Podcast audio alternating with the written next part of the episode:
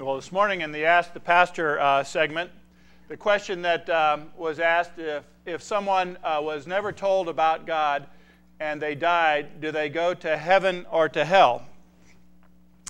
And I would say this, the Apostle Paul answered that question, and in his answer to that question, he showed the fallacy of that question. The fallacy of that question is if someone was never told about God.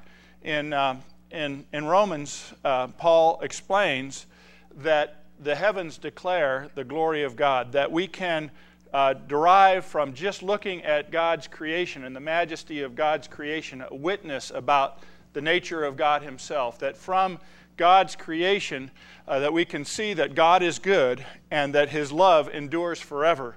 Even in a fallen world, even in a world where evil has penetrated God's goodness, we can still see through just looking at what God has made, the majesty of his everlasting love, that he continually supports and sustains a world that is in defiance to him. And it's a testimony to his love. And anyone who would look at that testimony with an unbiased heart would ask for mercy.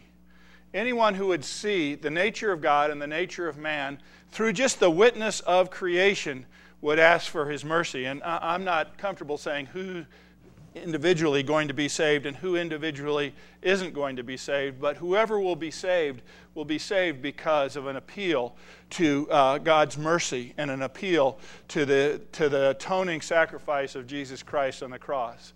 And so that's how I would answer that question that everyone has heard, and everyone has been given a testimony.